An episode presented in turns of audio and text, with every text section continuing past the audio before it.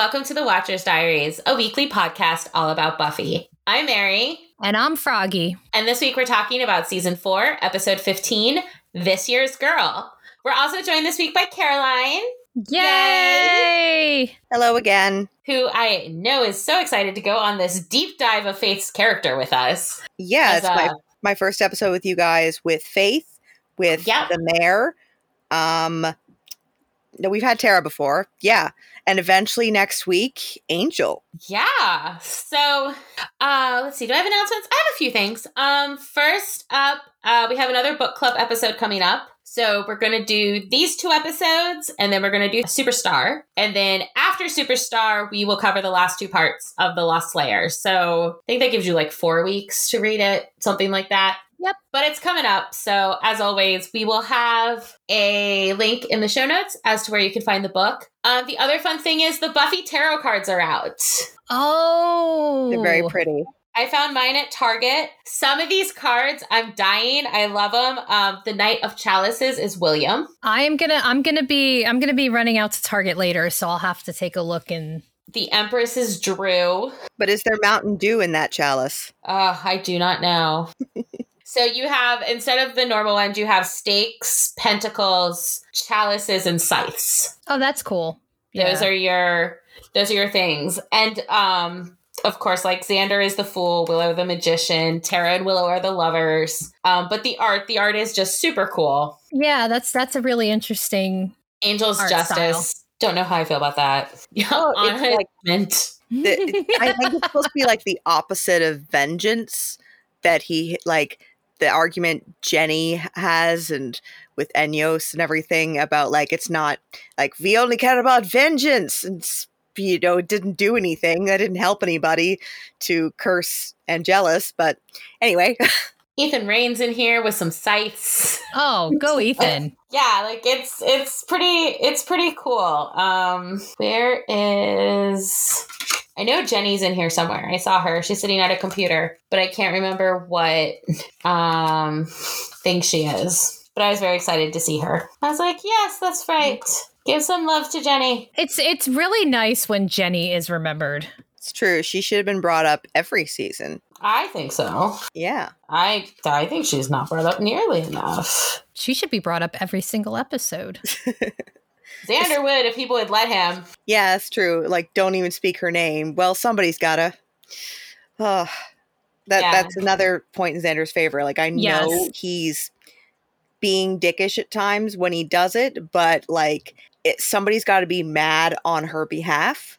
And somebody's got to be mad on Giles's behalf too, because he won't allow himself to express that anger nine times out of ten. I, nope. I, I have to bring up Caroline that it us being us being in that Buffy group that we met in. Yes. The post about Xander, like which one? You well, have to be one, more specific. The one where the one where the original poster was being in favor of Xander and yes. bringing up the great points. Like it was, and and you and like you, both of us commented in favor of Xander, and like yes. it is. It's always nice to see other people outside like our small corner mm-hmm. that understands that Xander is not the evil mm-hmm. that because I get I get so salty when I see people call him an incel. Mm. Because that word gets thrown around way too much. Yeah. It's just besides, those, he's not celibate for most of the series. Yeah. And like when he is with like when he is with Anya, he is with Anya. Like yeah. Anya is more aggressive in that relationship than Xander yeah. is. Mm-hmm. You know, so it, it just like it, I, I said that if Mary and I ever set up a Facebook group for the podcast, mm-hmm. the topic of Xander is off limits because that is a topic that has been argued to death. Like that, we don't need people have their opinions they are entitled to it. We don't need to keep fighting over. Because mm-hmm. if he was still fixated on Buffy, he would have a right. problem with Riley. He would yeah. have a problem with Scott Hope. He would have a problem with Principal Wood and any other man that she was like, "Ooh, he's kind of attractive." He yeah. doesn't. He's got a problem with the vampires. Yeah. I wonder why. Yeah, and when he's in a relationship, he is in a relationship with that person. Like he Well, like yeah, and like yeah, he'll make he'll make some minus the making out with Willow for about a month. Well, yeah, yeah, yeah. and like it's it, it, like it just gets old. It just yes, gets it old to constantly rehash. Like you can hate Xander, go ahead. I probably won't change your mind, mm-hmm. but we don't have to keep. I just want the facts brought up of all the yeah. people who insist that he did this, this, and this. And it's like, mm-hmm. no, he mm-hmm. didn't. A quick Google search for a 25 year old show, like it's very easy to yeah. look up what actually happened in it like I keep meaning to and I keep forgetting to take a picture of the script page from when Buffy is going to fight Angel. Yeah. To show that there is more to that scene that got cut out that shows why Xander says what he says. Mm-hmm. Uh, it feels like that should have been included then. I mean, because Buffy has the thing and he makes the comment about like nice present or whatever. And she says yeah. it's for Angel. Yeah. And she goes on to say, I'm finally ready. I yes. can do this. Yes. So he's not going to break that resolve. Mm-hmm. Yeah. But everybody's like, eh, mm-hmm. yeah. Like, and, and we, we give, we give, we give Xander shit when he deserves it. Yes. Like we, we do not completely ignore everything he does, but you gotta just, he's not evil. He's not as bad as people think he is. And like no. seeing how some people won't even take legitimate facts, like you said, about him, and they just still completely yep. write him off. And that's why that's why I keep saying, like, if you don't like Xander, you're not going to like this podcast. I'm oh, you're going to hate this podcast. Yeah, you're going to hate this podcast, and fine. That's what. That's fine. Mm-hmm. We just don't want to argue about it. Yeah. Anyway, well, he's not in this episode a lot. I mean, he is, but you know, it's not a Xander centric episode. No. Yeah. No. No, no. We, we got a lot to talk about, and very little of it is Xander, but this is us, and we've got to our gotta put our our requisite Xander rant out of the way. Yes. yes.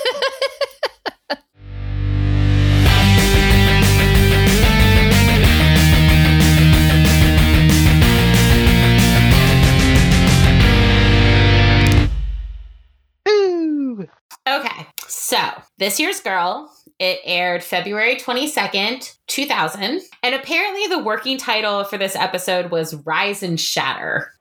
Rise and Shatter or Rise and Shine? Rise and Shatter. Oh, that's oh. a cool. I like that title. I know. I had a moment of like, I like that, but I also don't think it goes with like, who are you? Yeah. The way this year's girl does. So I kind of mm-hmm. like that they went with that. Yeah. Did you look up what the reference is this year's girl to this the, for this title? It's a song, isn't it? Yeah, it's by Elvis Costello. I did I did I mm-hmm. did not know this song. And I think like apparently it was controversial because people perceived it as misogynistic. It's 1978, but he says that it's about like actually it's like men certain men's perspectives on women that is misogynistic and it's not meant to be like all women are whores or something. Yeah. But um yeah, like the lyrics are I I guess you could see it as like people thinking and talking about faith and like how she's perceived. So I, I do think it's a good title actually. Yep. That's a really good title. And we are, like I said, we are going to talk a lot about just a deep dive of faith this episode. Yeah. Oh, there's a line only she's forgotten much more than she's lost. And a lot of what Faith talks about in this episode is like, I've been forgotten. Everybody's moved on without me. Everybody I cared about mm-hmm. is dead.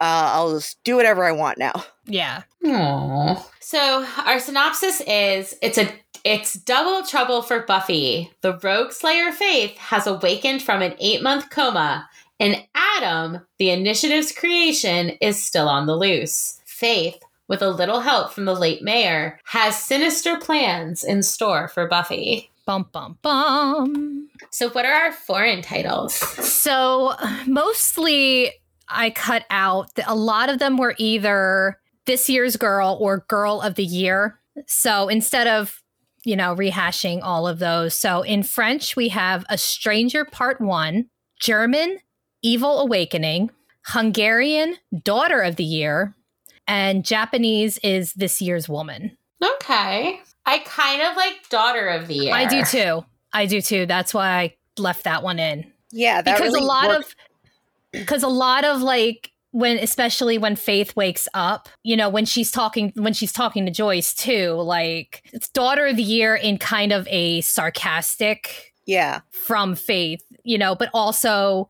the mayor looked at Faith as a daughter. So yeah. it really it works for a lot of different levels. Yeah, Joyce, I'd be coming by to pick up your mail, or rather my mail, unlike Buffy. Yeah. Oh, we're gonna we're gonna talk about that because whew.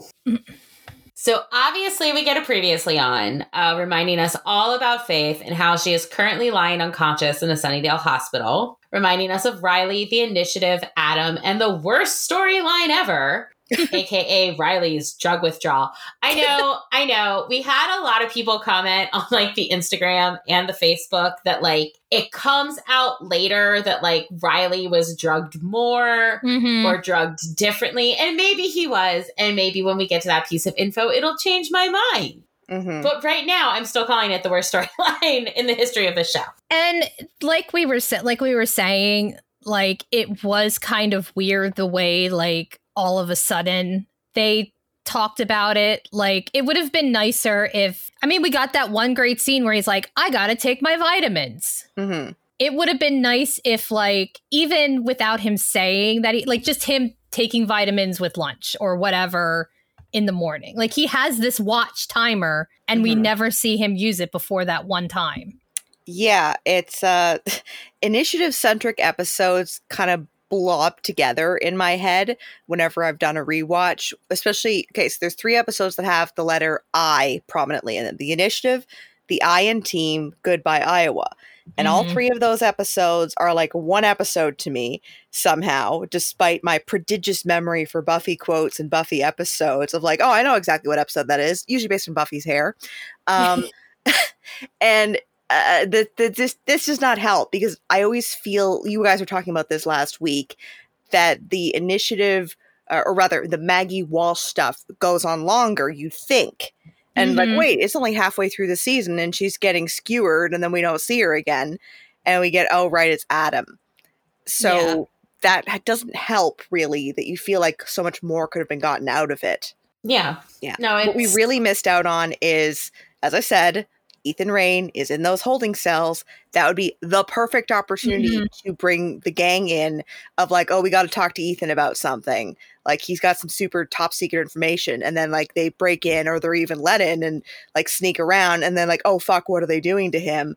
Oh, right. They need like magic users because they're like creating these cyborg monster magic induced kind of creatures. They're using a sorcerer for that. Oh no.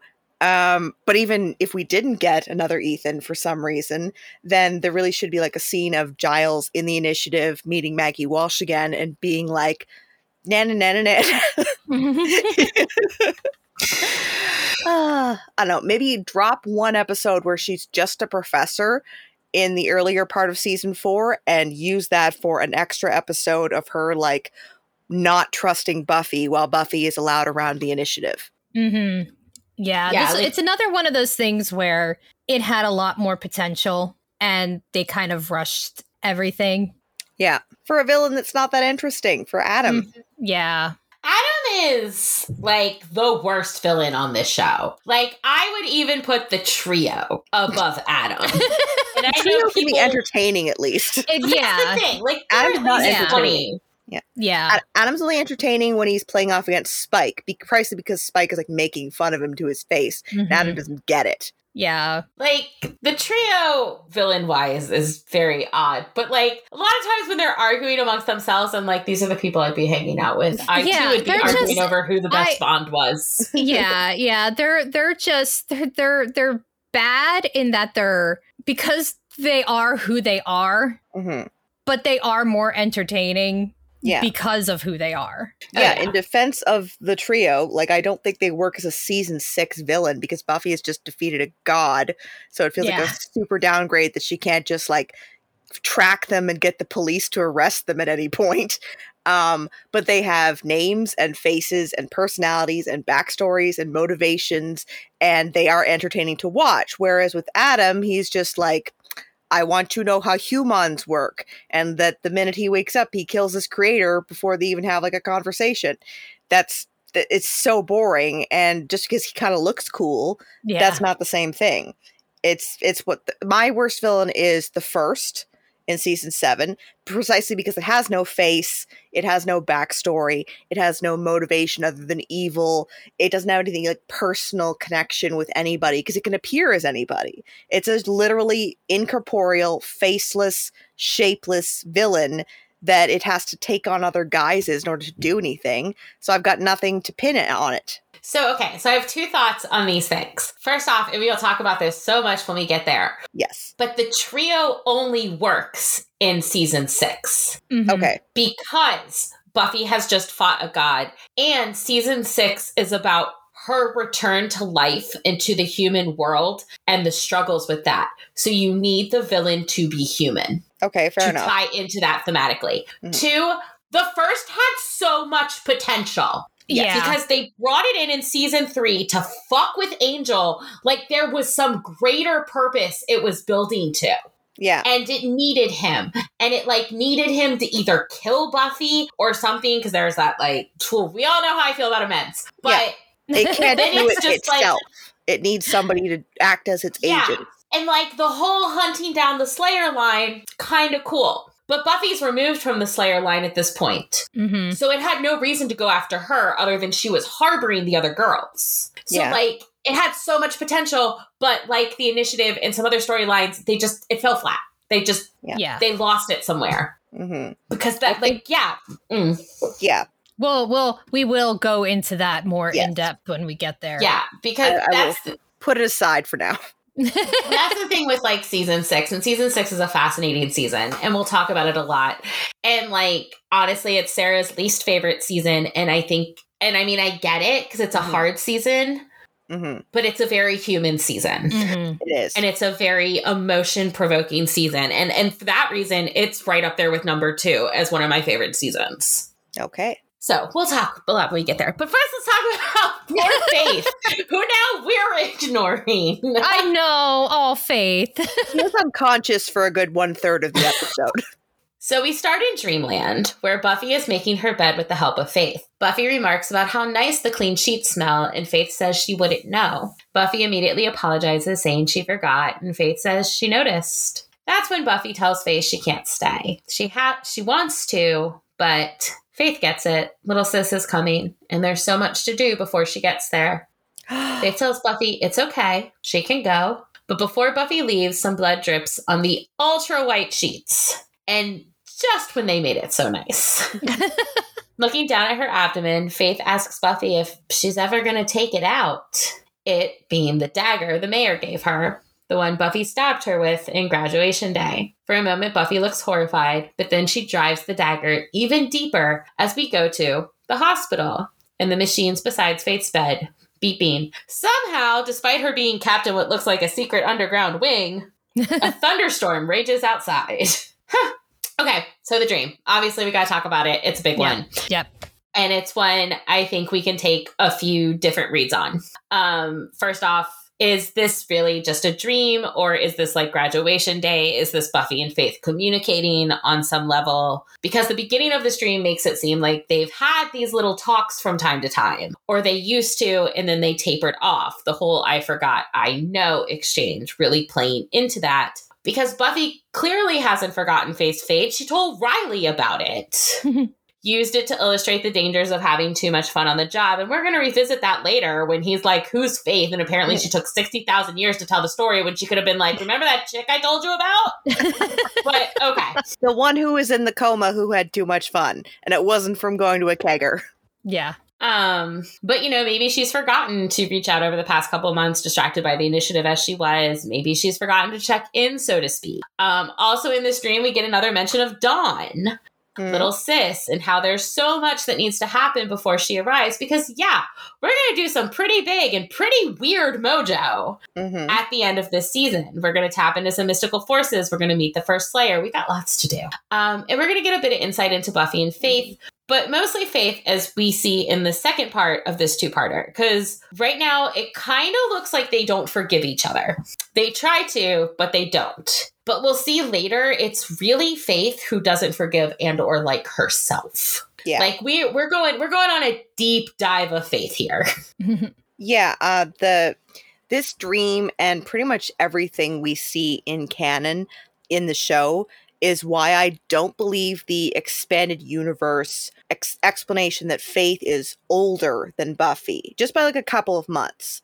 That I, I think it's in the novel Go Ask Malice that her cruciamentum was interrupted by Kakistos, and that's like what killed her watcher. Because mm-hmm. like I don't believe that Faith would go through that and then not tell Buffy like, oh, so you're turning 18 soon.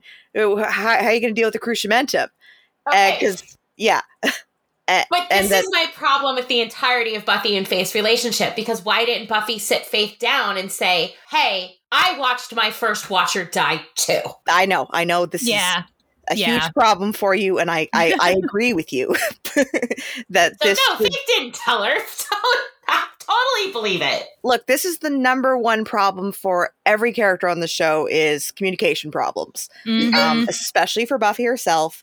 Like whenever she thinks she's seeing something, and then she does the rom com trope of walking away before if she waited ten seconds, she'd find out more information. That like Angel is not making out with every single other girl that he sees besides Willow.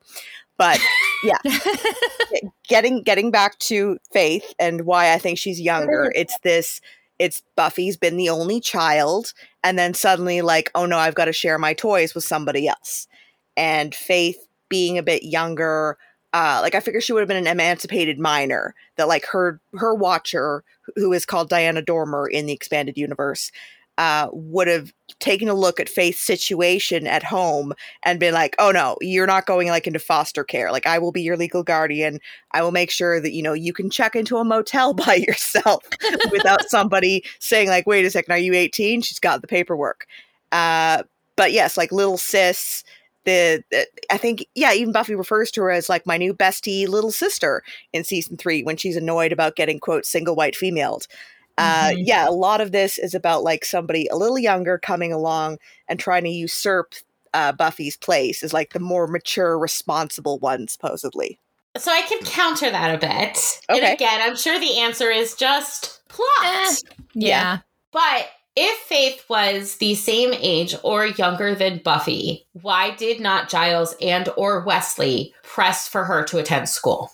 Uh for me it's just that faith would say fuck you but I we mean, never even got a conversation of that caliber. They just accepted the fact that she was off in the world living her own, which to me speaks of being like 18. Yeah, yeah. Uh, but I just, again, again, for me, it's plot. The, yeah, of course. The yeah. answer for me is if she's an emancipated minor, uh, two, there's so many conversations that we should see on screen that do not happen, especially concerning faith. Um, it, it's much like again, I was listening out of order as I said to your podcast episodes. Like I caught up on Doppelgangland, and like, wait, where is Anya living? If she's supposed to be like in a teenage body and going to this school, and like she has to attend these classes and everything, like what money is she living off of? Does she have like a bank account that she's able to access, like from the name Anyanka. I don't understand how this works. And look, we also remember we also talk about how Wesley is just hanging around the school too. Yeah. At least he's an adult, so I'm not worried about where he's getting his money from. Well, he's getting his money from the Watchers Council because they yeah. pay him. Yeah. Exactly. But he also seems to be in a kind of shitty motel when he's calling up and like doing the password and, and he's like, just put them on the phone. yeah the Watchers Council does not seem to pay well. no. Yeah, no, most of the and and like we always get especially like Giles comes from family money, you know, like there's family money, but the Watchers Council isn't actually providing a paycheck. yeah. I, I love that we're going to get to talk about how sketchy the Watchers Council is in this episode and next. Yeah, oh, yes. I deliberately did not watch Who Are You in order to not get ahead of myself and talk all about that episode during this. Oh no, one. I didn't either. Yeah. Okay, good.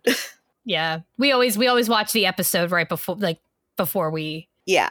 Because I could talk all day about this Watchers Council Black Ops, especially because they carry over to the Angel crossover. Yeah. And I do want to bring up the Angel crossover, but only in the next episode. Yeah, we can, obviously. We can yeah. talk a little bit about that because we're not going to talk about that in full for a while now. So until mentioning yeah. a few things about it should yes. be good. Yeah, yeah, until we actually get there. Yeah.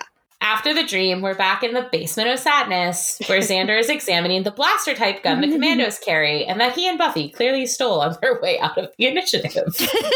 I would too. I'm gonna steal whatever I can. When I left my when I left my office job, I definitely walked out with a lot of stuff. Like I I had post-it notes and staples. Yeah, I took because I that was right before I moved and left home. Like, yeah, that makes I, me think of the the first episode of The Office of Michael slash David Brent accusing Dawn slash Pam of stealing post-it notes, and she's like, "How much? Yes. Like five cents."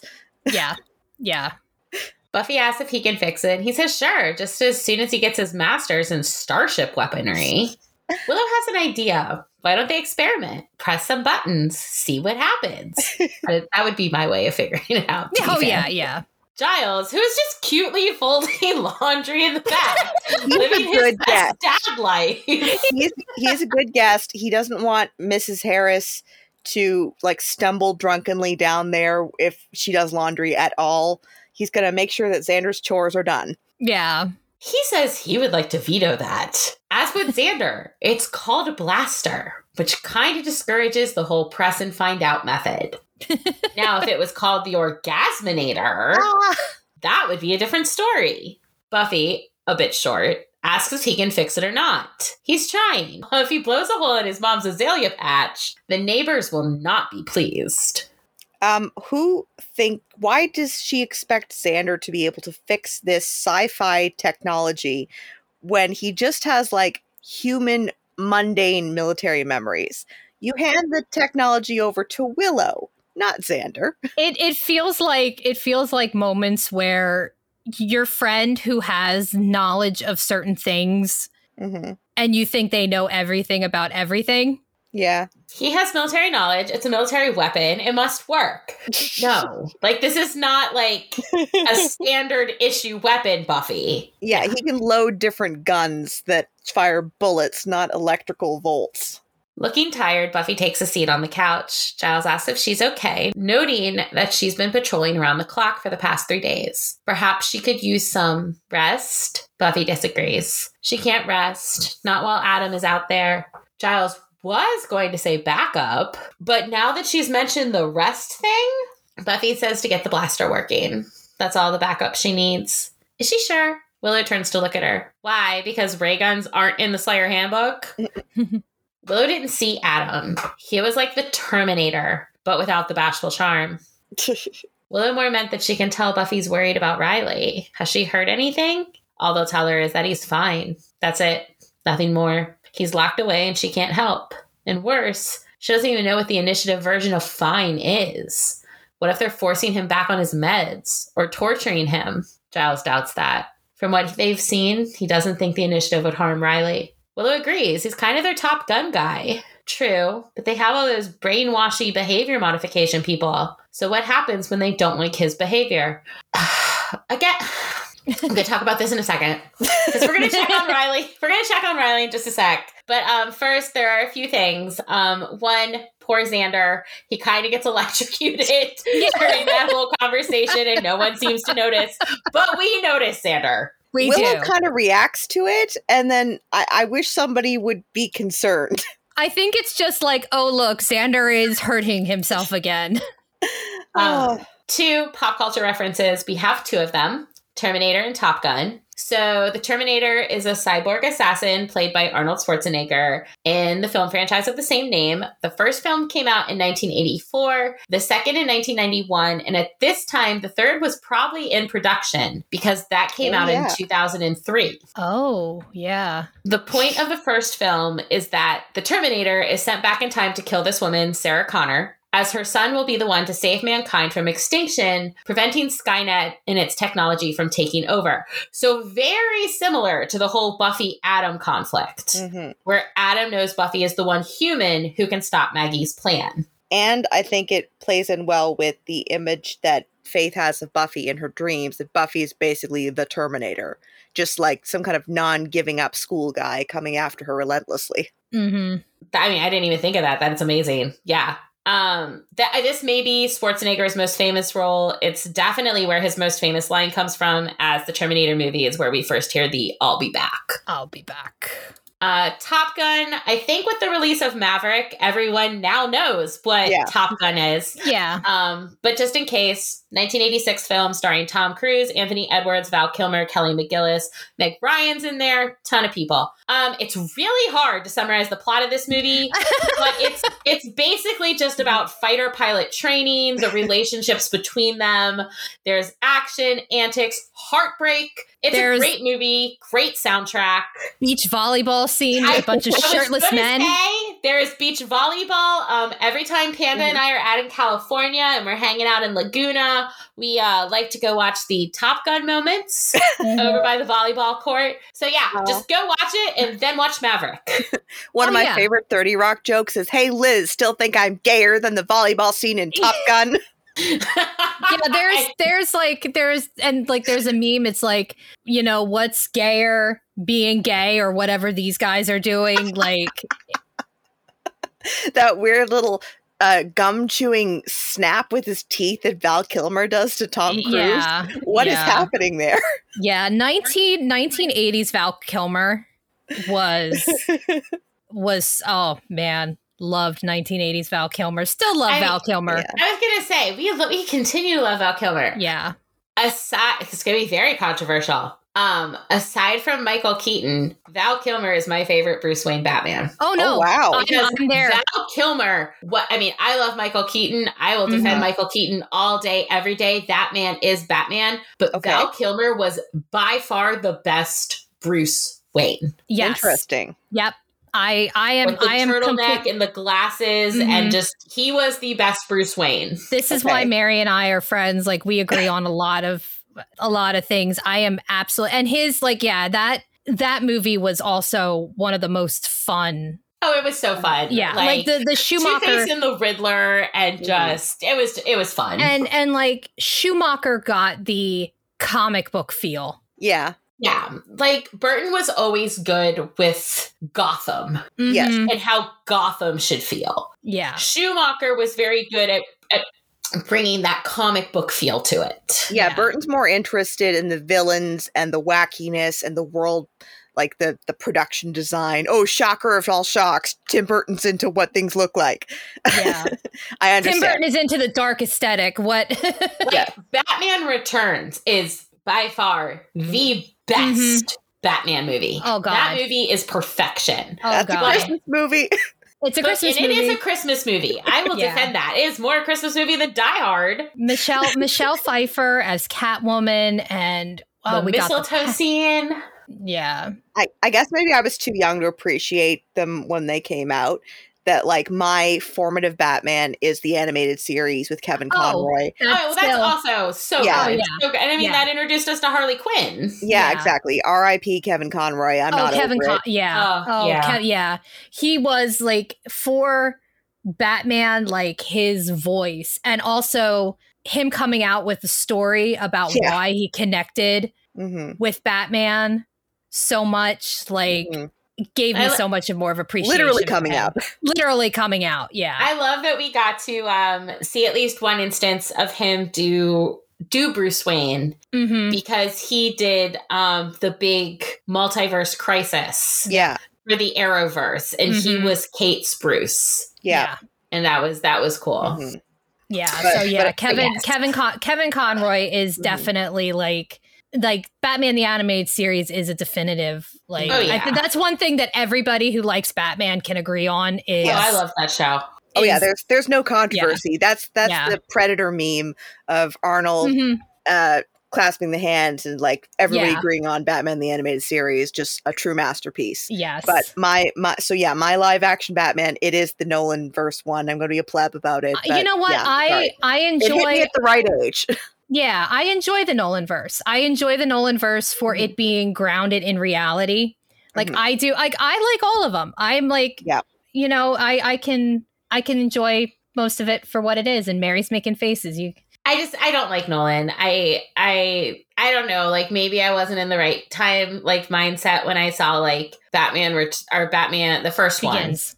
Batman begins. begins. Batman begins. Because I was like, yeah, this is a great like gangster movie. This is a mm-hmm. horrible Batman movie. I I also have a soft spot for Dark Knight Rises because I have friends who are in the movie. Oh yeah, well yeah, that I mean yeah, like my fair. my friend my friend like because Tom Hardy is such a small guy. Really? I have a friend. Yes. Oh, Tom Hardy's tiny. Tom what? Hardy is he looks tiny. massive in that he's, movie. He's like he's like RDJ. Like they got to make him yeah, stand on shit. He's always he's always standing on like they have sandbags that he walks across. But my friend Carlos is tinier than uh-huh. Tom Hardy.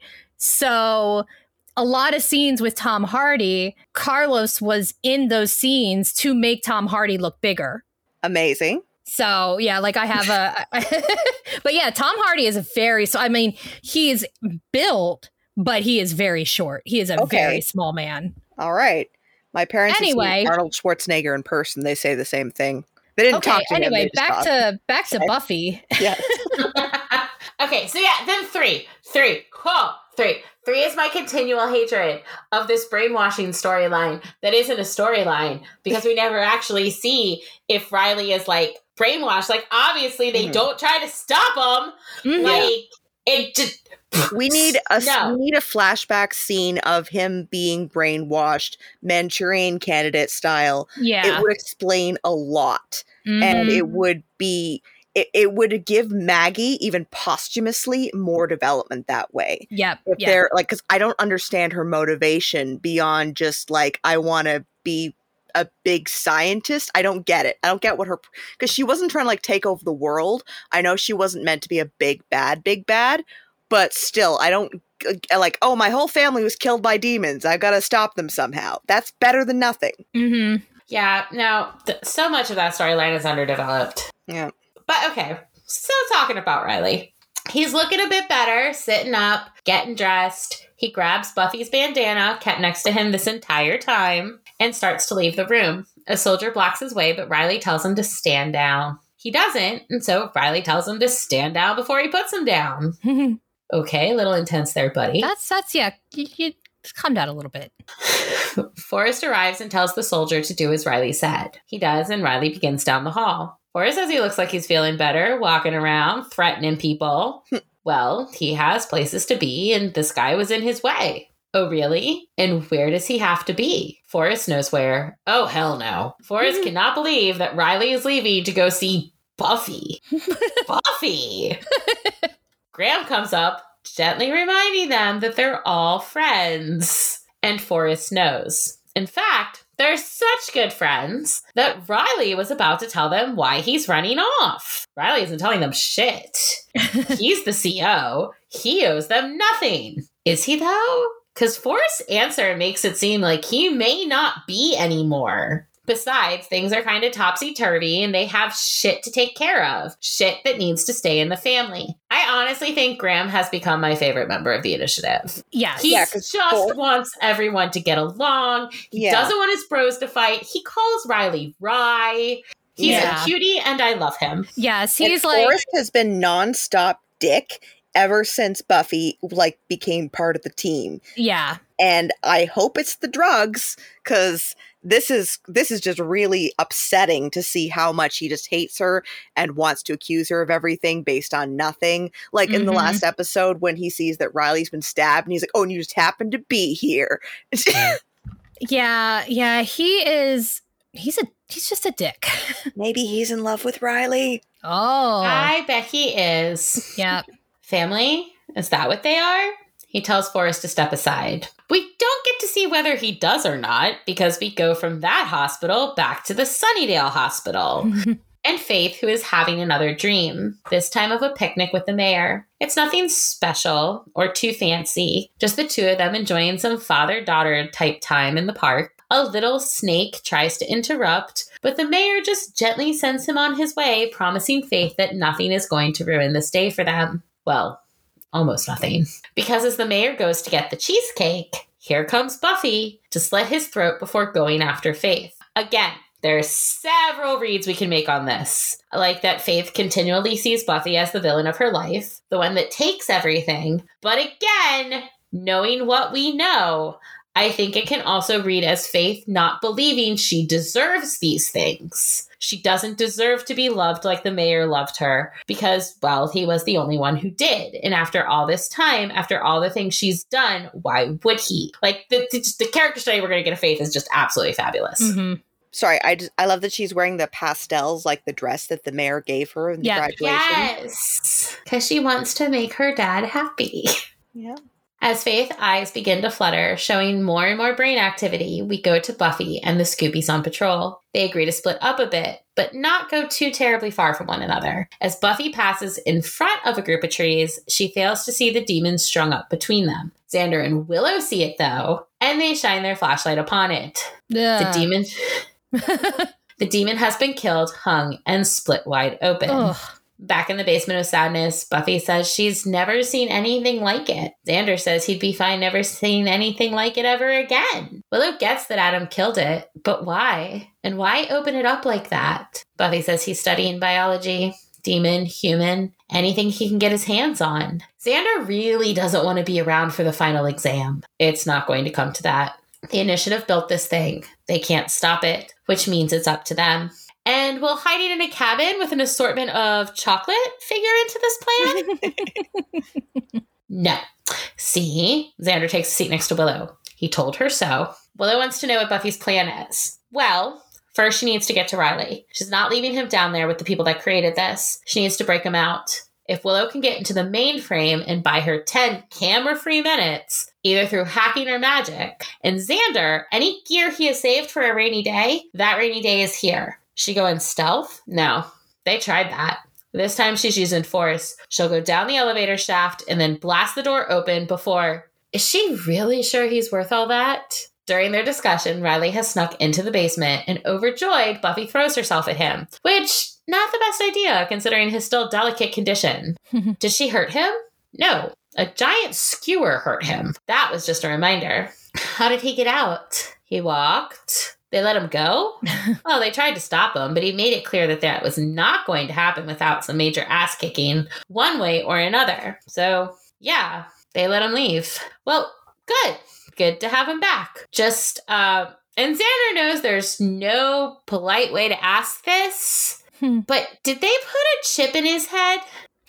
what? What? Buffy says, don't worry about it. All that matters is that he's okay. Yeah, Willow says they were pretty worried about him for a while. This causes Riley to apologize. His behavior was pretty out there. Willow tells him it's fine. He and Buffy stop an unstoppable demon cyborg human hybrid, and they'll call it even. He says stopping Adam won't be easy. No, but they're together now, and that means they can handle anything that comes their way. Whew. Spoke Point too soon. order.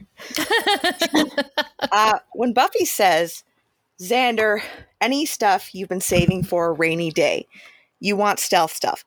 What is she talking about? Is Xander stockpiling weapons in the basement of sadness? Like we see that he's got that kind of camo gear that you can buy at an army surplus store that plenty of guys have. Um, is is he like another armory? like if they can't use he is. There's an episode where he and Giles are like putting together guns in Xander's basement. He he stole some stuff from that military base. he could be going back there like repeatedly, just like any time. It's like, oh, it's that guy again. Yeah. What's he work for? I don't know. And he's just like coming out with a different thing every time. Yeah, I don't know. It's because she seems yeah. to think like this is a normal thing to ask him. Mm-hmm. Which is Xander's good. a very useful member of the team. He is. He's key guy. He is. Yes. Yes. And and people seem to think that we don't need Xander. um, I also appreciate that Buffy's description of the plan to get in to get Riley is what they will use at the end of the season. Mm-hmm. They oh, yeah. down the elevator shaft. Mm-hmm. So I appreciate that. Good, yeah, this is good comedy gold of like the really intense breakout she's planning, and then he just walks in. Yeah. Uh, it's, I mean, it's perfect, right? this is an episode of ugly, ugly clothes. I. Oh my god! Yeah. Okay. Like Willow's hat. The Willow's, little bucket hat. Yeah. Oh, okay. Redheads wearing all that orange and neutrals. Yeah. It does not look good on her complexion. And so Buffy's got this chunky knit sweater in puce. It looks like something Giles gave her, like a shrunken version of his own. Like, oh no, this came out badly in the wash. Yeah. Um, Willow's got like this really hideous black and gray sweater, and Xander with his like pumpkin spice shirt and the vest. Why does he need a vest on a short sleeve shirt? I don't understand anyone's choices in this episode except for Faith's. Yeah, the um the costume designer on this episode definitely dropped the ball. and we've been talking we've been talking about we've been talking about especially with Willow like the choices that they've been making with her mm-hmm. her wardrobe too has been very very odd. Yeah, I get she's trying to figure out her identity. She's in a transitional phase, but my god, it's painful to look at sometimes. Cue Faith Dream number three. This time she's running, running across the cemetery while Buffy pursues via that slow, calm serial killer walk. she knows she's going to get there. No need to expend herself. It starts to rain and Faith falls into an open grave. See? Easy. Buffy arrives, dagger in hand, and jumps down into the grave. We don't see what happens aside from Faith pulling herself out while, like, this epic music plays. She escapes the grave and stands, letting the cool rain hit her face. And just like that, her eyes open, Faith's consciousness having similarly crawled out from wherever it was off healing. Crawl out of your grave, you find this fight just doesn't mean a thing. Mm-hmm. Yes. Also, the Shawshank Redemption homage of like hmm. she crawls out of the mud and like the yeah. rain's pouring down and the camera is really up high. Yeah, and, like, yeah. Kind of screaming and raising her arms and letting the rain wash and like Andy Dufresne crawled through ten miles of shit to get to freedom. Yep. Yeah. Yeah. I didn't think about that, but yes. now awake, Faith disconnects herself from the various machines and makes her way to the hall. She is clearly in an abandoned wing, as there are no lights, no other people, nothing. That is, until a visitor takes a wrong turn, looking for the third floor. She asks Faith if she knows how to get there, but then notices Faith's hospital gown. Does she need help? What she needs is to get to graduation. That's not possible. Not only is it now February, but Sunnydale High isn't even there anymore. Faith demands to know what happened, but the woman really thinks she should get Faith a doctor. No, tell her. So she does. And hearing about the mayor, well, it clearly triggers Faith, as the next we see, she is walking out of the hospital wearing the visitor's outfit. Does Sunnydale High's school years, when there was a Sunnydale High, do they always end in late May? Because, like, the mayor began his 100 days till the Ascension countdown in late February 1999. Faith's been a coma for eight months and wakes up February 25th. I guess maybe the powers in charge of the high school are like, you know what? When the the weird PCP gang activity dies down June through August, let's let the kids have an extra month off. Also, weird shit tends to happen in late May. Um, so my high school graduation was June 6th. So I uh-huh. don't think that's too out of the ordinary depending on when your school year started. Like if they okay. started the like second to last week of August or something, mm-hmm. being done May wouldn't be that weird. Okay. In Buffy's dorm room, so I guess they're not hiding out anymore, which then was Giles just folding Xander's laundry? He's a good guest. he is. He is. Also, Xander has that kind of lazy boy. It's like an orange chair. And yet Giles was sleeping on the inflatable chair with the ottoman, and Xander was on the floor in a sleeping bag. And there's a chair right there. Maybe they couldn't make it lie back enough. It just felt like Maybe. a waste of furniture not to use it. Buffy and Riley sit together. Buffy telling Riley she never stopped thinking about him. She's trying to be sweet, romantic, but Riley's a bit paranoid. He can't shake the feeling they're being watched. Is that something the initiative does? What can she do to make him feel better? Give him an order, because that's what he does, right? Follow orders. He doesn't have to. Buffy tells him of the council, how they sucked, and how she quit them. If he wants to go back in and fight to change things from the inside, then do it. But if he wants to quit, fight demons in his own way, that's good too. Buffy climbs into his lap and begins kissing his forehead. What is she doing? Looking for brain chips. Riley just, he's a soldier. Take all that away, and what's left? Genius, billionaire, playboy, philanthropist. no, not with Riley.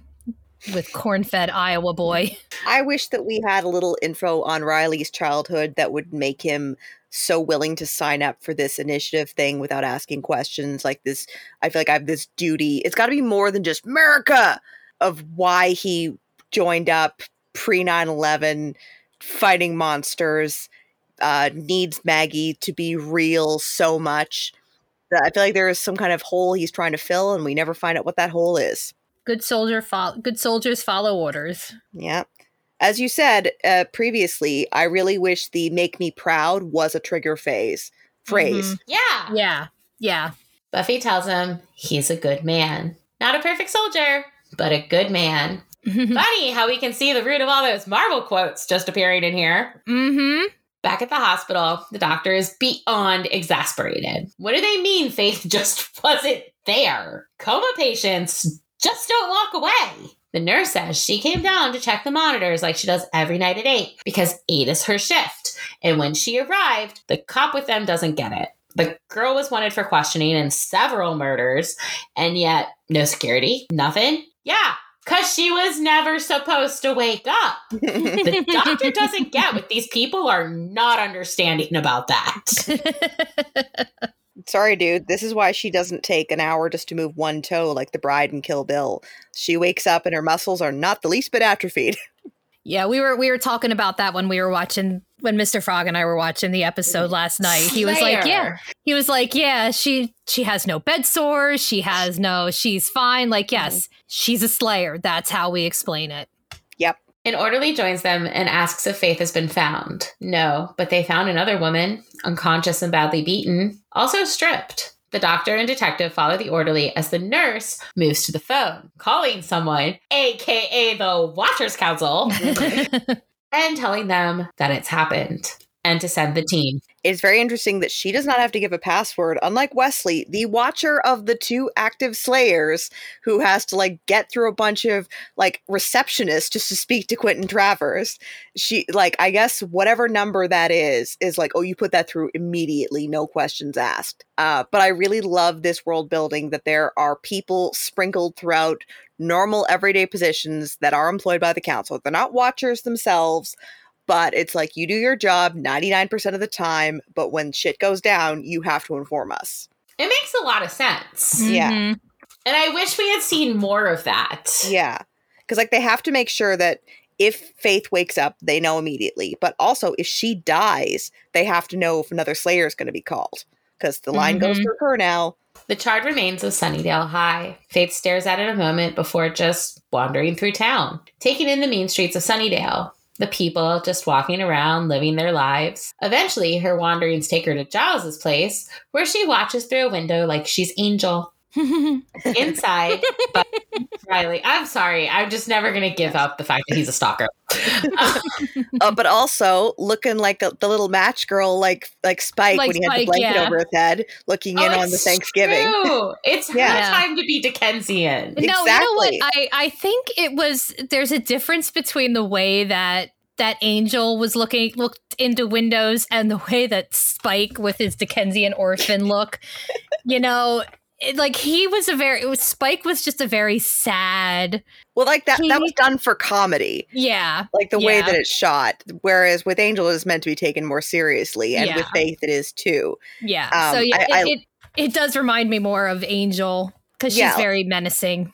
Mm-hmm. I think that the the bright red hoodie that she's wearing is meant to be like Little Red Riding Hood imagery, like Buffy in the earlier Halloween episode.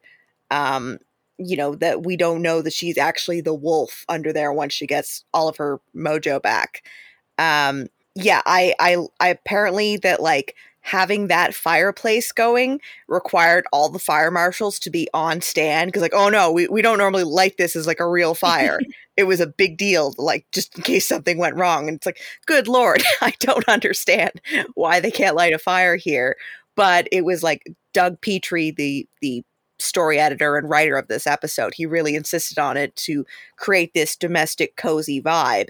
And I love it because, okay, so Faith goes to the school obviously to confirm that girl's story. And then where does she go next? She goes to Giles's place.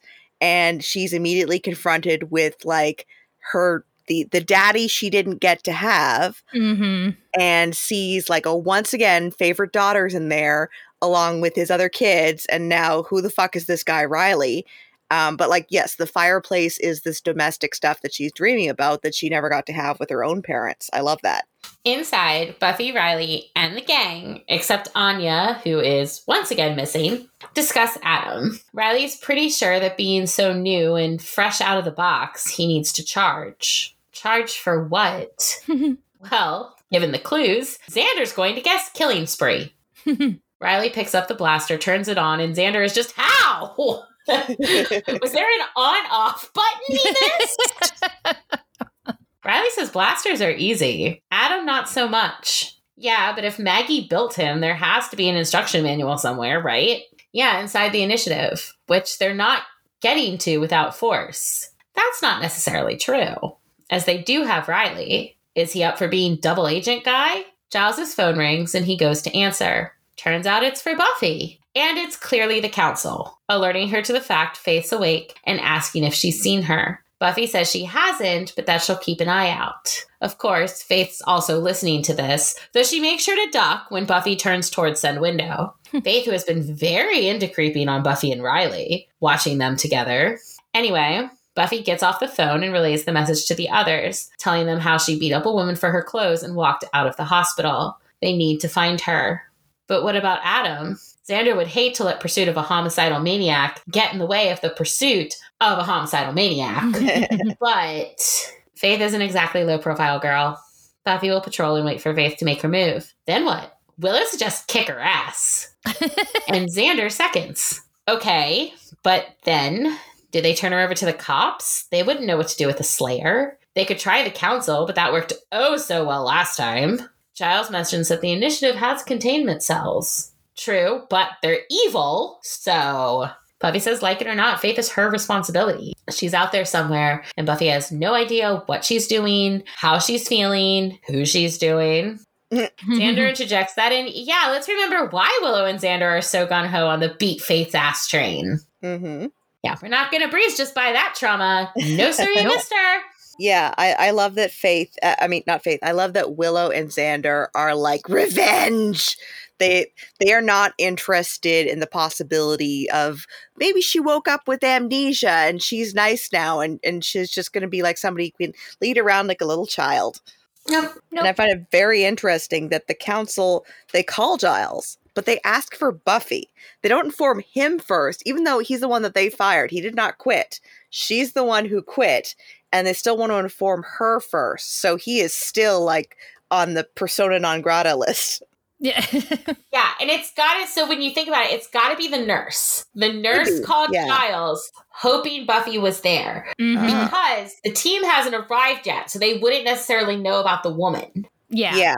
Um, but the nurse called Giles, which also leads to this idea that either they called Joyce first and Joyce was like, oh no, you can try this other number. And they tried the dorm and all that. Or because the Watchers Council has people in Sunnydale, like at the hospital, they know that Buffy and Giles are still working together. Okay. And so they knew they could find Buffy at Giles's place. That's that's a very good explanation, I think, that Buffy knows about this particular nurse and is like, okay, I know you're going to call the council, but also you have to call me because this is going to be my problem if she ever wakes up or dies. Yeah. Yeah, yeah. And I I wonder though if the gang had not been at Giles's, if Faith goes over there and she sees Giles alone or um yeah, if she sees him alone and he gets this call and maybe the maybe the the nurse will speak to him, when he's alone and like pass this message on to Buffy.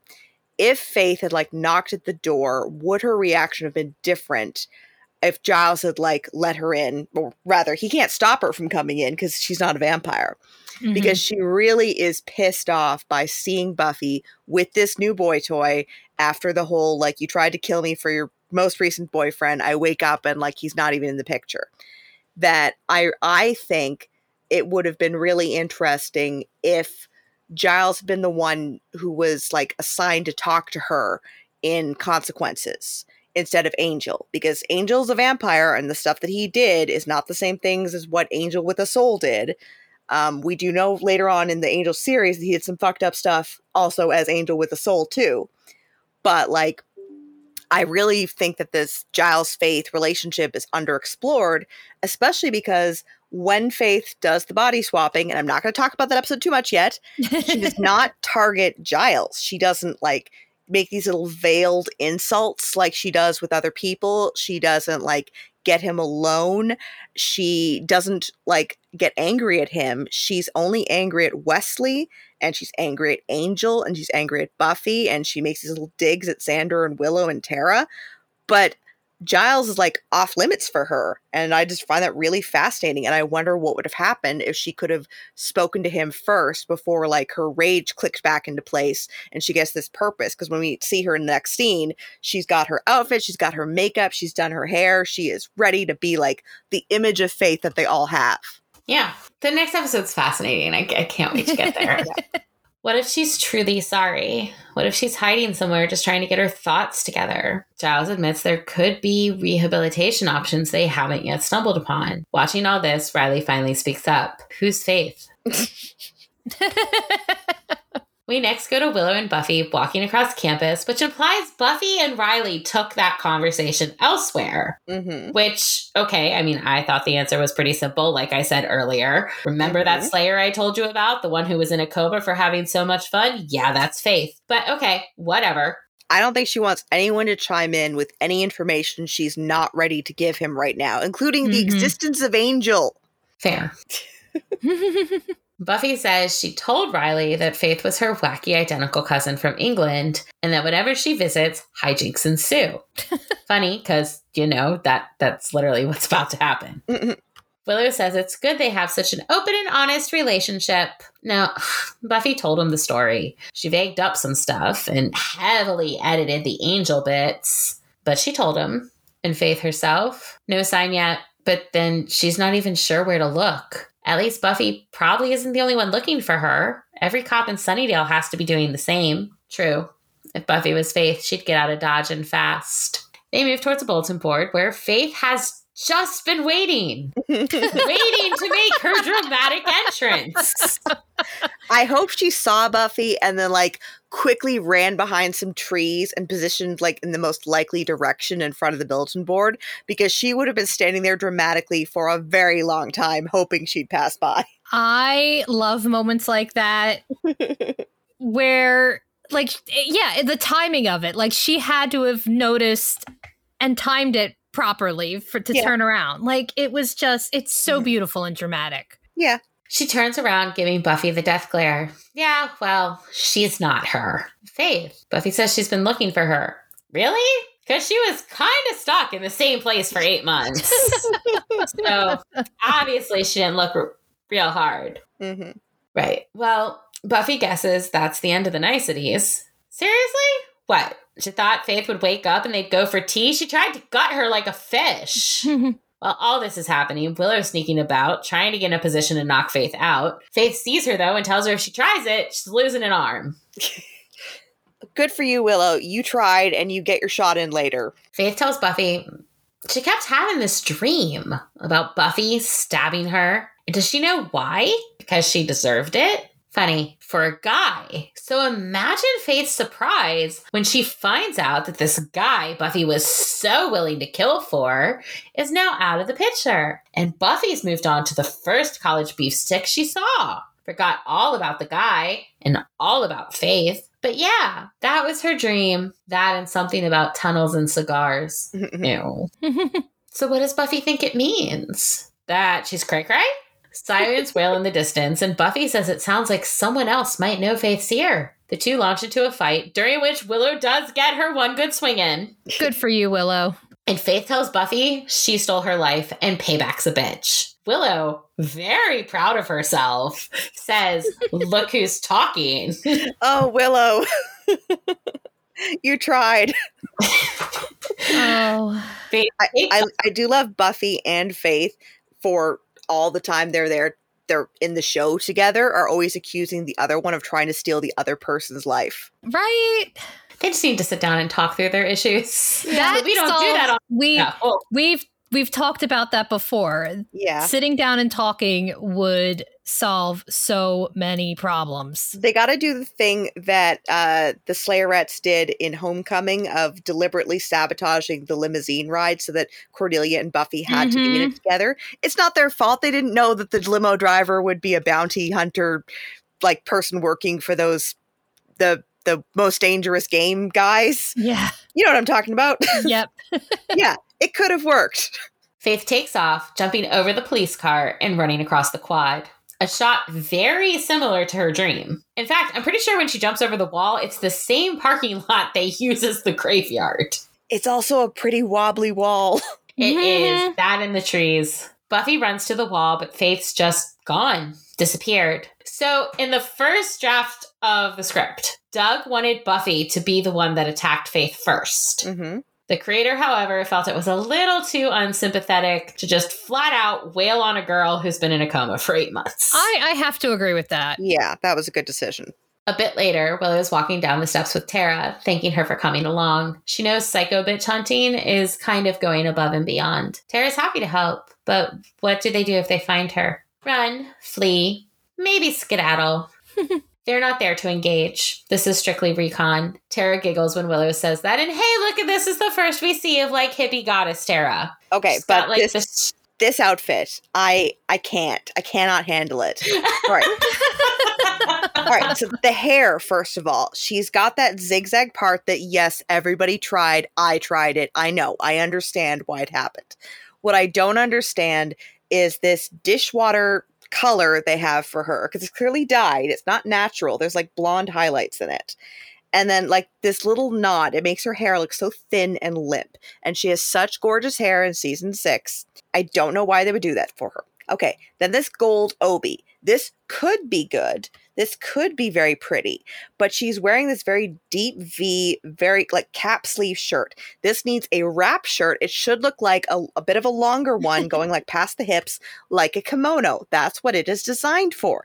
And the burgundy on burgundy I it's not doing her it's not good for her complexion. The little short choker necklace that doesn't look good at all with like the V shirt. It needs to be a longer necklace what did this poor girl do to offend the costume department so much besides be over a size four? Why?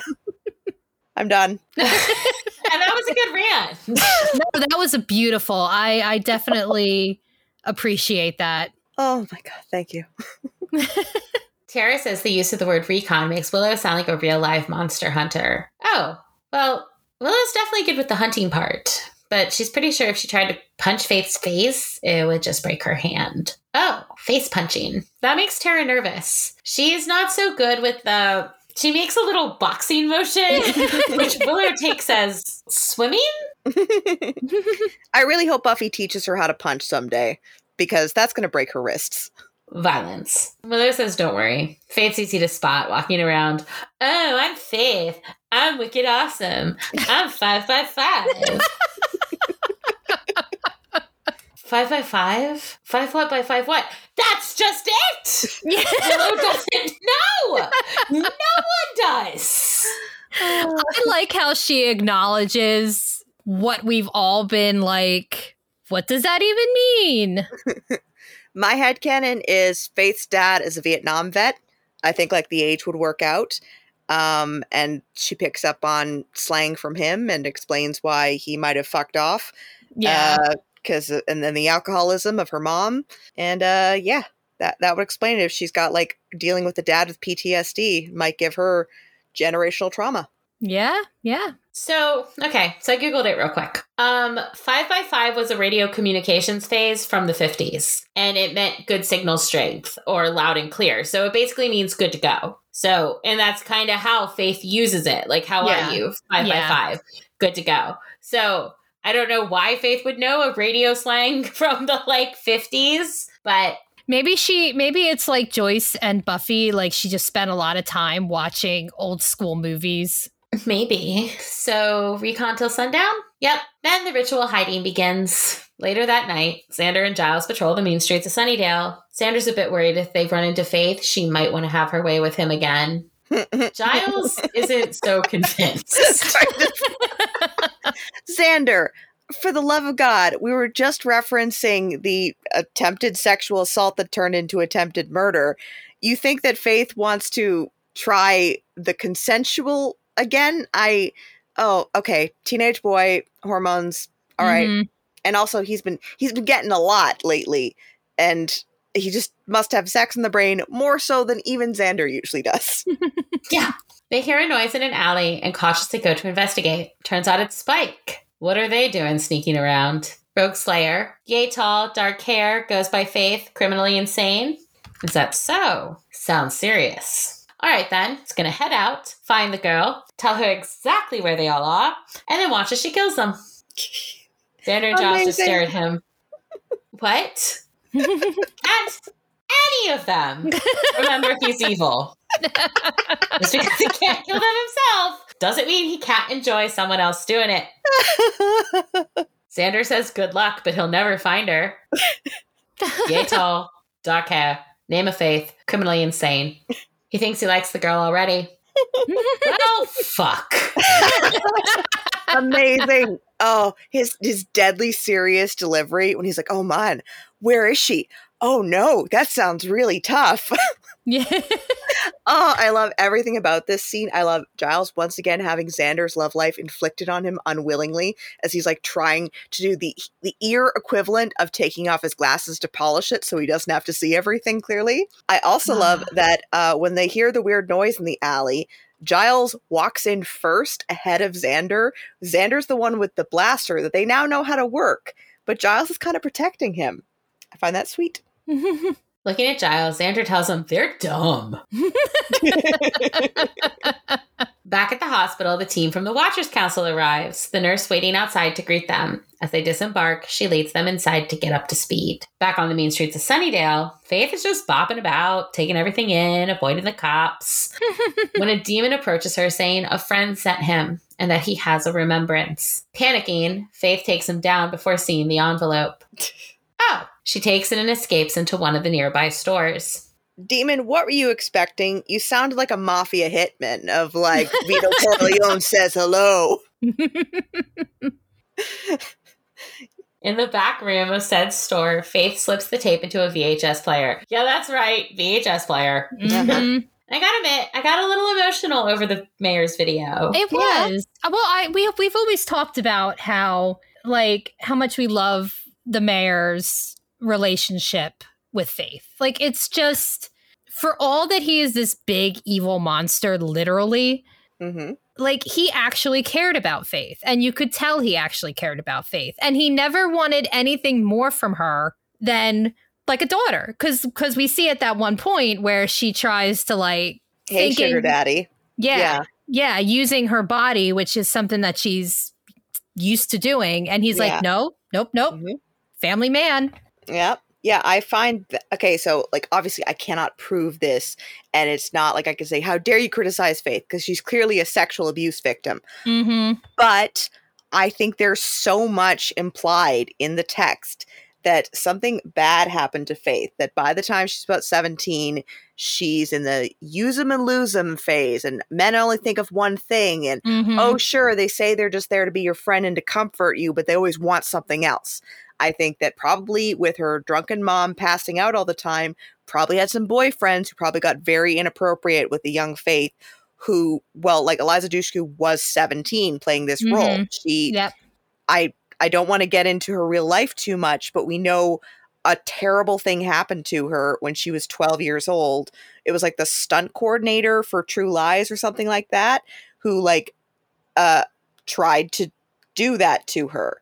Mm-hmm. And obviously, that should not have any overlaps here because nobody knew about that at the time, like in the Buffy verse. But it feels like something that could very likely have happened to Faith with the upbringing that she had. And so, her expecting that this guy is going to suddenly give her all this money and this job and let her do whatever she wants, he's going to want something in return. And it's so unexpected for her like, wait, he's not trying to exploit me. He's not interested in my body. Uh, I, it's, it's very touching that she did find this this guy she could trust. Like she's very forward with Giles. Like, hey, if I knew they came this young and cute, I would have hung out a bit more. And that like Giles, of course, never inappropriate, never crossing a line, never mm-hmm. being weird around these teenage girls. That like again, this is head canon.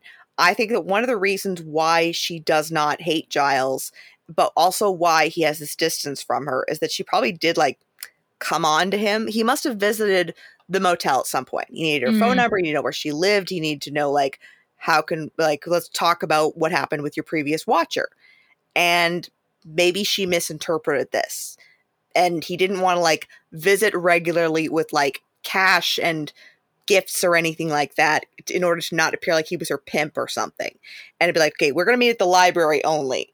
Sorry, it's like you're you're being inappropriate, and he can't like control her or anything because I don't know. It's it's all kind of a jumble, but Faith being sexualized and sexualizing other people, I can see why it led her to go too far with Xander, and I can see why what happens in the next episode. Yes, that is sexual assault. What happens, mm-hmm. and it's so common tragically that it's because to her this is normal because it's what she was raised with.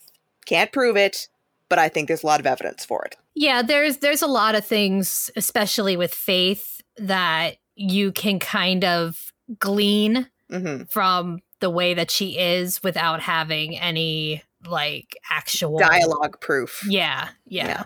Because she did, she the, the way that she behaves, the way that she does things, gives a lot of credence to that theory, and I've always, you know, felt the same way about that too. Yeah. So I am. I, I was trying to figure out because I was doing a little bit of a deep dive over here. Um, so in Go Ask Malice, it does say Faith was in the foster system, mm-hmm. and we all know the kind of things that can happen mm-hmm. in the foster yeah. system. Um, all it says on her page is before initially coming to Sunnydale, Faith experienced a number of failed relationships with losers who destroyed her confidence in men. Mm-hmm. Although she was sexually aggressive, Faith avoided emotional intimacy. Yeah. Yeah. Um, like Xander wanting to cuddle is mm-hmm. just so weird to her. She kicks him out immediately because to Xander, you know, as much as he is a, a very sexual being, um, he wants, he is not interested in one night stands. He wants a little more like, he's mm-hmm. like her. He does feel like he has this thing in common with her of like having a bad upbringing and wanting a family and wanting people he can trust.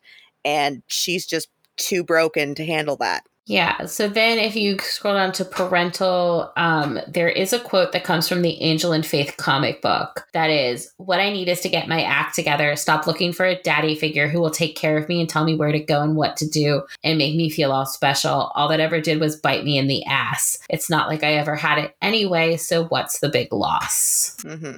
So like you can yeah, you can kind of like her dad apparently was an alcoholic and who owed money to the mob and was in jail. Yeah. And so like you you can infer a couple of things from Faith's past from mm-hmm. stuff like that. Yeah. She's living the life that departed. Mm-hmm.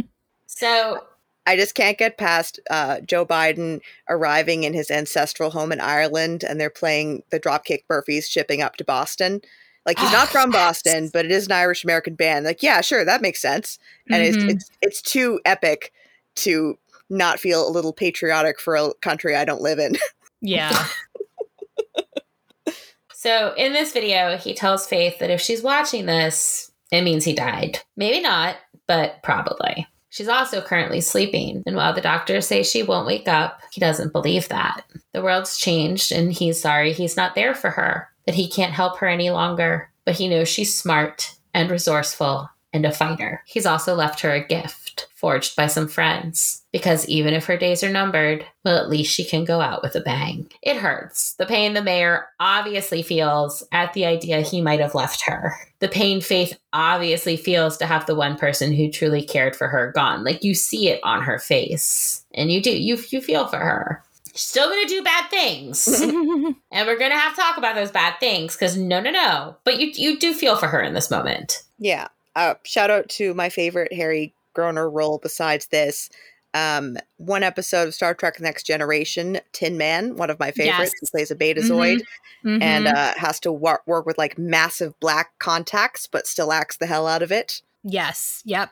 I remember that one. Back on campus, Buffy is imploring Riley to take the faith threat seriously because she is both very dangerous and very crazy. Hmm. He's trying to, but he just doesn't get why Faith has Buffy so riled up, why she gets under Buffy's skin like she does. Fun little line considering what's coming up. Buffy says Faith hurt her and the people she cared about. Now, she needs to go find her. Okay, okay, but why does Riley feel like she's holding out on him? She's not. She's just there's a psycho out there with superpowers who blames Buffy for ruining her life. She's going to come after Buffy, and she's going to come after the people that Buffy loves, like Joyce, who's back. Yay! because the next thing we see is Joyce answering the door of the Summers home to find Faith, who immediately punches her in the face. Rude. That is fucking rude, Faith. I mean, we we know you're a bitch, but you didn't have to punch Joyce. No one was nicer to you, Faith, than Joyce was. Nobody is nicer than Joyce. Period. Well, we- there were some there were some out of line comments to Buffy, but a lot of it was nobody had all the information they could yes. have had that might well, have helped yes. them act yes. better. Yes. We then see Faith rooting around in Joyce's lipstick drawer. Who has a lipstick drawer? she needs a good clear acrylic makeup set that lets you see everything and not let things expire and forget about which colors exactly. you have. yeah, she should be weird and obsessive about it like me. And uh, yeah, but Faith must have broken into some pharmacy to steal their darkest makeup before, or beat up a girl who happened to be her exact size and her exact taste in clothing and makeup to get the stuff she's been wearing the past day. anyway, she picks up various colors before deciding on Harlot. Now, normally she wouldn't go that dark, but apparently, being in coma for eight months ruined your natural color. Putting her jacket back on, she tells Joyce she's going to ask her a question, and she wants her to be honest. How does she look? Psychotic. She was going for sultry, but she'll take it. She also says she knows what Joyce is thinking. Does she now? She's thinking, Faith will never get away with this. Love Eliza's delivery. Mm-hmm. Actually, Joyce says she was thinking that her daughter was going to kill her a lot. Is that a fact? It's a bet. Ooh, Joyce has cojones. Faith loves it, especially given Joyce's age. She's 40. Rude. rude. so rude.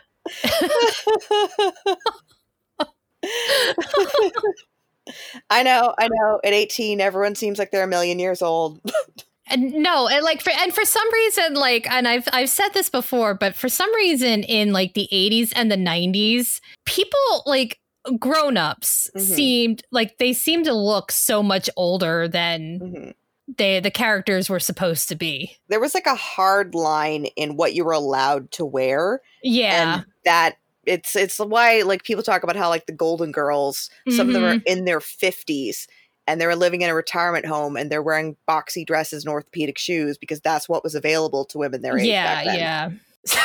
so just gonna talk about Faith being or Joyce being 40. and that's old. Um, bless my aunt last night, who were sitting at my mom's house having dinner. And I mentioned something about age, and there she's like, Well, yeah, like how old is that person around your age? And I'm like, Well, no, they're like 20-ish.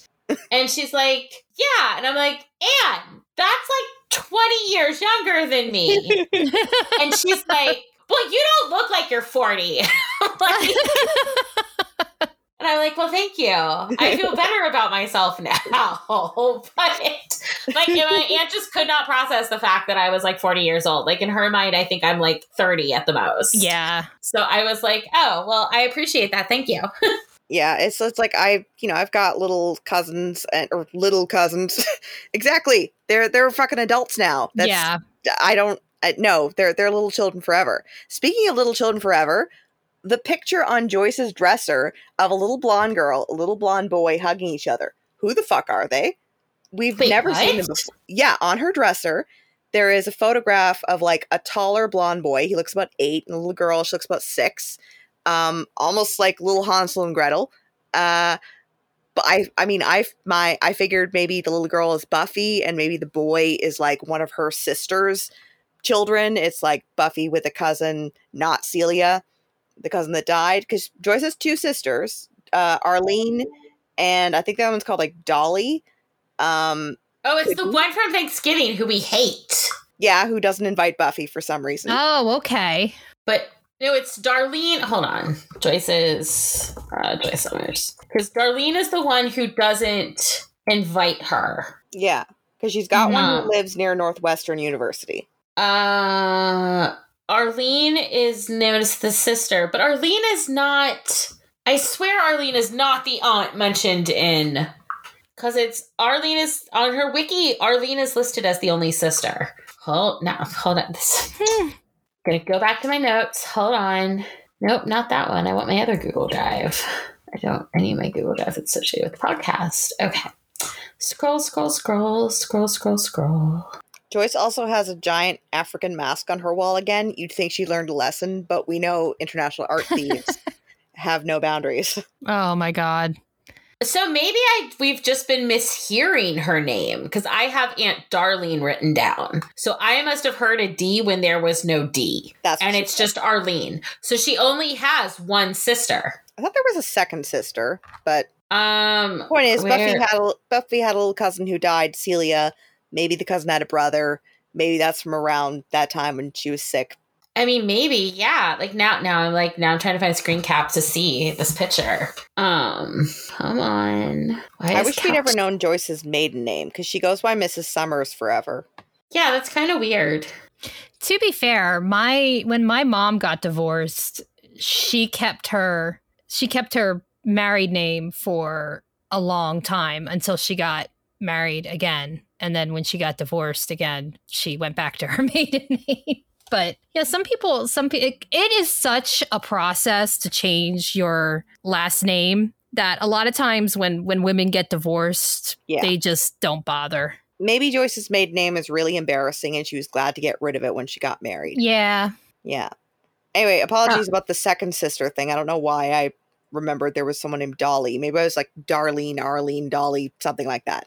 Okay, so someone there's actually it's actually on Reddit. Someone circled the picture. Um, in season four episode, This Year's Girl, there's a photo on Joyce's dresser I never noticed before. Any idea who it is? Um, maybe it's supposed to be Joyce and Hank when they were young, but that would be kind of odd. Oh, I thought Hank and Buffy. Um, my theory so far is it's Buffy with a random childhood friend. Looks like a man and woman to me, probably supposed to be Joyce's parents. No, they're Here, children. Yeah, yeah. Hate hate on the HD remaster all you want, but it's useful for stuff like this. That is Here's true. a screenshot of the photo. It's two kids in swimwear hugging. Could be Buffy and a relative slash friend when she was a kid. Um, so most likely Buffy and Dawn had a cousin or something. Both of them are cousins. Maybe Celia had a brother. That's why I feel like cousin is more likely. It's a little strange for to have like a picture of your kid with a kid she's no longer friends with. It would be different if she had a picture of Buffy and Willow, Buffy and Xander.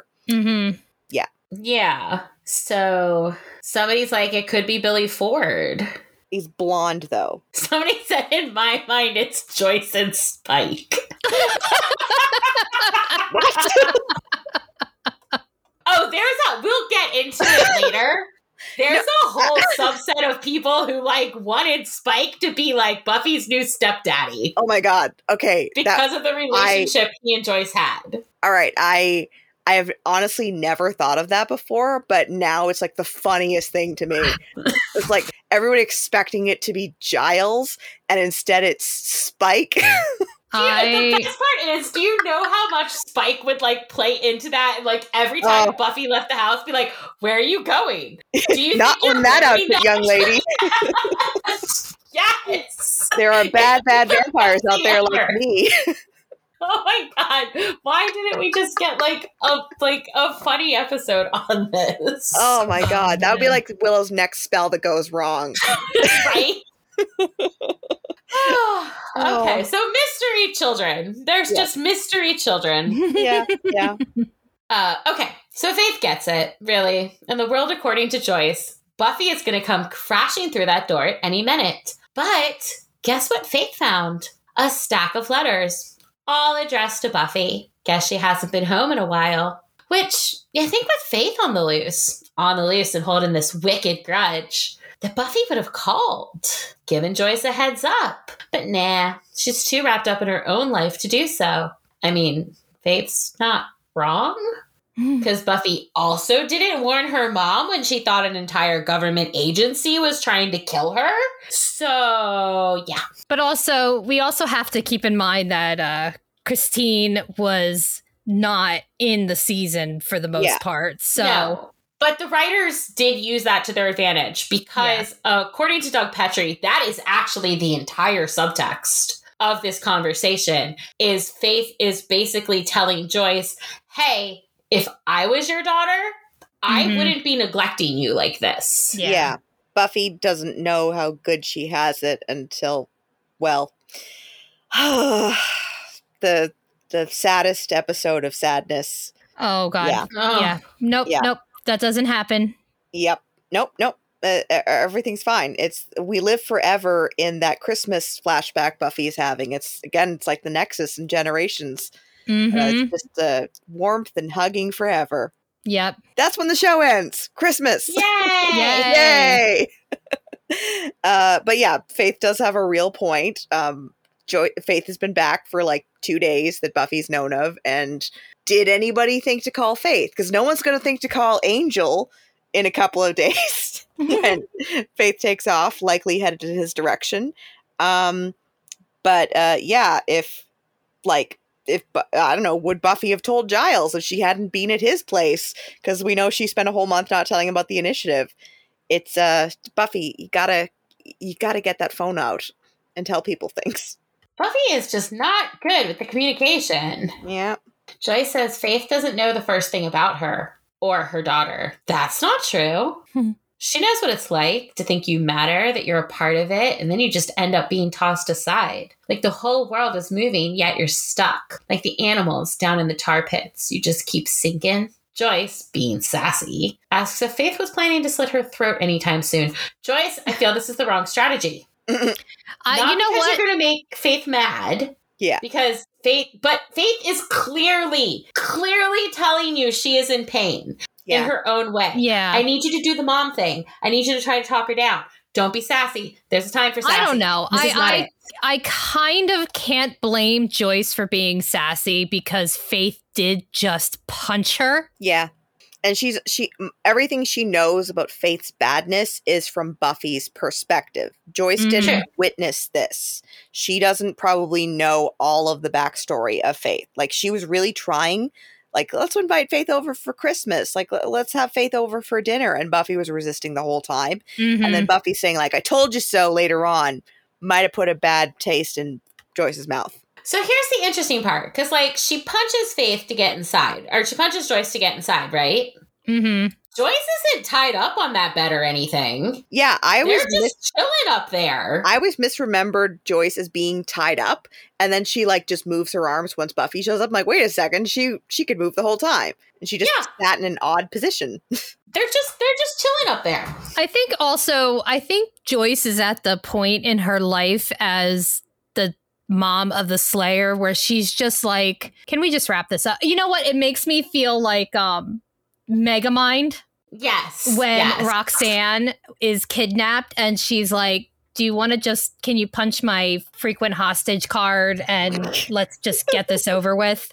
Faith says for joyce not to pretend she doesn't see it. She did her job she popped out the kid, raised her up, and now she might as well go off and find a dying hole because no one cares about her anymore, especially not Buffy Fabulous Superhero Summers. Face mm-hmm. it, she was over them ages ago, too busy climbing on her new boy toy to pay them any attention. I mean, Joyce is her mother, and she just left her there to die.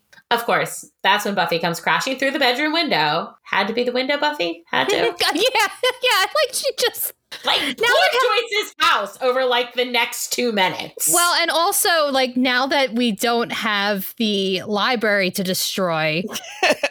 now I guess we, we got to destroy something else. Yeah, yeah, Buffy. I, I guess like there must have been some sign. Maybe like Faith left the front door open, and mm-hmm. that indicated to Buffy that oh Joyce is in trouble and then she like snuck up onto the roof of the first floor saw through the window crashed through walking through the front door and running up the stairs also a good option mm-hmm yep uh, as she gets to her feet, she quickly greets her mother, who greets her back, and then it's a full on brawl. The two taking the fight from the bedroom to the hall, down the stairs to the main floor. There's a moment when they're going down the steps that you can see one of the cameramen in the living room. It it's dark, so it's hard to see. Yeah. But you do see someone like moving. Uh, Joyce, meanwhile, is calling 911 because Joyce is smart. Yes. Downstairs, Faith tells Buffy she totally thought she was going for the clean marine, didn't she? He's nice. Looks like he could use a good roll in the sack. Buffy says she's not his type. Besides, going for the boyfriend again is tired. They keep fighting, slamming each other into walls, throwing things at one another, and Buffy asks if Faith ever thought the reason they all forgot her is because they wanted to. They're oh. just seriously fucking up Joyce's house. Ooh.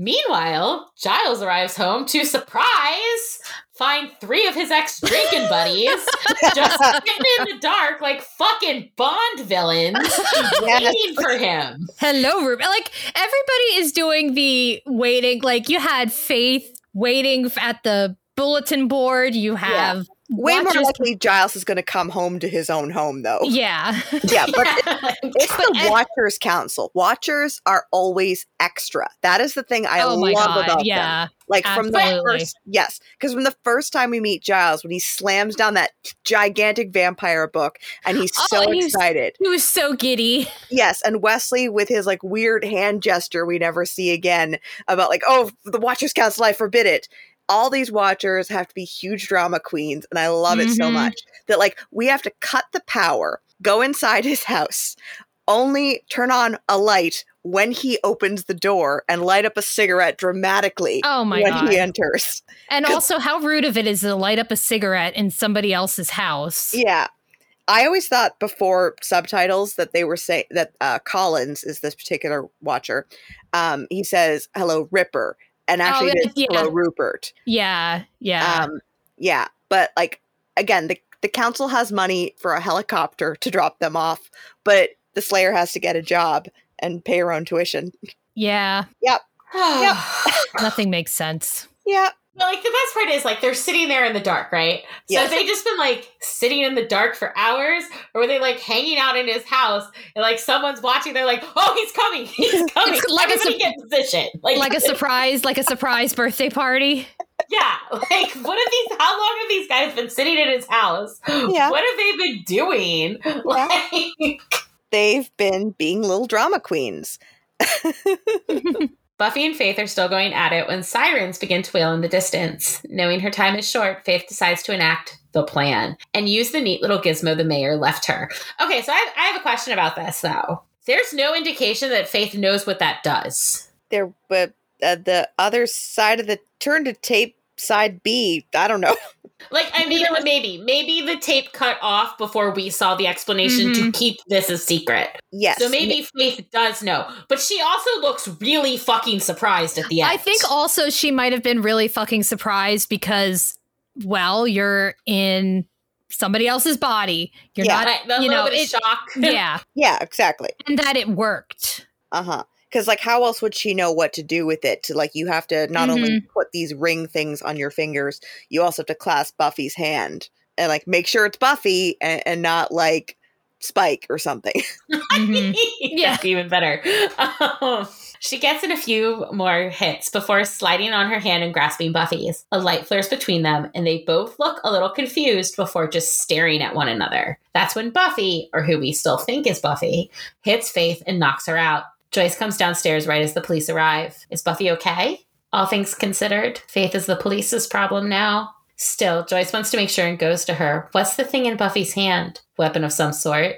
Didn't work. She hmm. throws it on the ground and stomps it. And she's really okay. Five by five. We all come to the realization that, oh, fuck. this is Faith in Buffy's body as Faith stares creepily down at her former self, and we get the dreaded to be continued. Yep. Yay.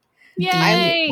I love Sarah Michelle Gellar's momentary look of panic when Joyce says that the police are here, and then she realizes, oh, they're not here for me. Mm-hmm. And then morphing into the crazy eyes of the five by five. Because anybody else around who'd been with Faith a lot would recognize immediately, oh fuck, that's not Buffy. Buffy would never mm-hmm. say that. So she's gotta she's gotta tamp down on her faithisms in order to be around anybody else. Yeah, we're going to get, and we'll talk about it so much next episode, but we are going to get one of mine and Jackie's favorite scenes in the next episode, which is the mirror. Mm-hmm. Oh, yes. You can't do that. It's wrong. I'm going to kill you. I'm going to kick your ass. um, so yeah, but we'll, we'll, we'll talk. Oh, there's like, if we thought this week was a deep dive, whoo. Yeah next week is is mm-hmm. so much about self and how one sees oneself and how other people see oneself and mm-hmm. there's gonna oh there's gonna be so much to talk about next week mm-hmm.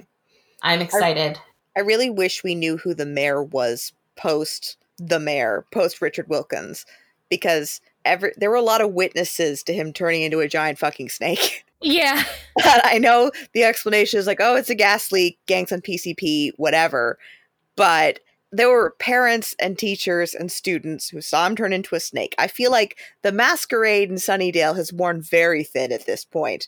There's got to be way more people who are like, yeah, there, there's just like some kind of monsters here. And whoever the new mayor is, is that person just as corrupt but not interested in becoming a giant snake? Maybe. I was I was seeing if the the wiki gives any indication of like people like maybe it came up in the comics or something like who who hangs out. Oh i do like that they have evidence for like where it would be. Where what would be sorry. Um so like um, Sunnydale was located on the California coast, about a two hour drive northwest of Los Angeles. This is indicated by the following. And then downstairs, or then down later, there's like, there were also a few indications that associated Sunnydale with other California locations. Uh, Buffy's home was in the 95037 zip code, according to text shown in the episode As You Were. This is a real life zip code for the city of Morgan Hill, which is southwest of San Jose. So, like, and Giles says that he flew out of the Oakland airport. So, like, people like are trying to like using context clues. Where is this town? But no, we don't get. We don't know anything about any mayor past Major Wil- Mayor Wilkins. Because I always wanted to know more about Sunnydale, the town, especially like we don't learn as much post season four because we the initiative is like key to being in Sunnydale. Mm-hmm. And I could always do with more. And the problem is that, you know, it stops being a college show in season five. Um, so we don't get as much Sunnydale-ness and fewer people who are not fully into the Scooby Gang, who are also not villains and also not supernatural. But, like, I know we get a bit about the initiative later on? Because like that's my whole thing is like we know the government knows about these things. We've known that since season one with marks with marcy yeah. Um but like how did the initiative like learn about sunnydale? But we know the initiative kind of like shield coming out of as um the scientific strategic reserves yeah. We know that the initiative came out of the Demon Research Initiative, which was part of World War II. We see that in like Angel later on. Spike, like, I think destroyed all their research at some point. And, but then we like, we see it in World War II and we see it in Sunnydale in 1999. Yeah. Like, how did it learn about Sunnydale? Is it connected to the weird assassin school that the invisible people go?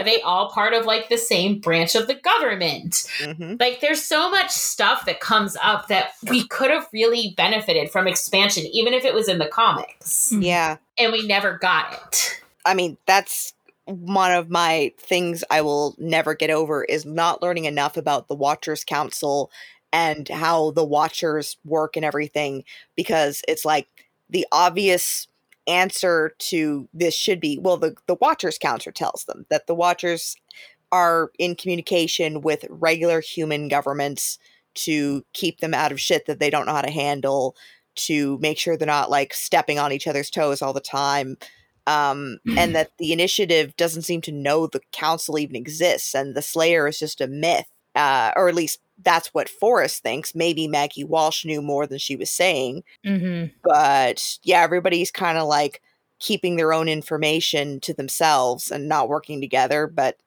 that's where conflict comes from lack of communications, as we've been talking about throughout the episode and the series. Yeah. Like there's so I mean, I know we learned more a little bit more about the watchers later on, but that's all post like yeah it getting blown up because mm-hmm. even when we see Merrick's daughters, which take place at a Watchers Academy, yeah, that's that's after like the Slayer line's been wiped clean. Yeah, that's after the fall of magic. So it, we we don't learn how they operated before and it, yeah, there's just there's so much stuff we could have known, and they didn't share, and I'm sad. Mm-hmm. But all right, that's it for this week. Thank you all for listening, and thank you, Caroline, for being here and for being with us next week too. Yay! Um, make sure to join us next time when we take on season four, episode sixteen. Who are you? Until then, check out our various social media channels. All of us will be listed in the show notes. And if you like the show and you want to let us know it, you can subscribe, rate, and review wherever you listen to your podcasts, or write to us directly at thewatchersdiaries at gmail.com. Bye. Bye. Bye.